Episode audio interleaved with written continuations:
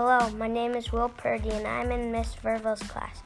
Today I'm going to talk about soccer and positions, what's the point of the game, and rules. So let's start out with positions.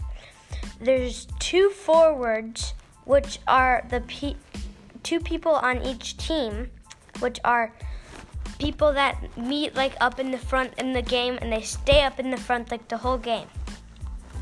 And Um, there's three people behind them, and they are the midfielders. There's one in the center, and then there's one on each side. And um, there's two, and those people run, um, they, they just run up and down wherever the ball is. That, that's where they are.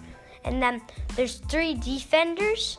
They try to keep the goal safe, this safe. And then there's a goalkeeper who can use his hands and block the ball if it's trying to go into the goal. And now let's talk about the point of the game.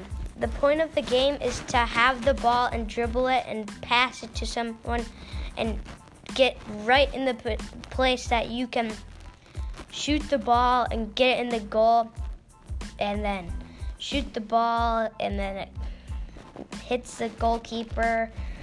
Something like that. Hopefully you can make it in when you do that. But, um, yeah, that's really the point of the game. And then the rules are you can't have any, like, metal on you, so no metal cleats or anything, and then no watches. And then if um, there's another penalty, like if you're, like, pushing someone or something and you're, like, hurting them or something, or if you know what a slide tackle is, that's really cool because I'm just going to talk about those right now. So a slide tackle is where you like slide and then you um, hit them or the ball and you try to get the ball. And if you hit them in the front, that's fine. But if you hit them in the back or the side, and then you will get a penalty. And penalties are where you get, like, a red card or a yellow card. And a yellow card is where you get um, a penalty and you have one more chance. If you get two red cards, that's an automatic red card.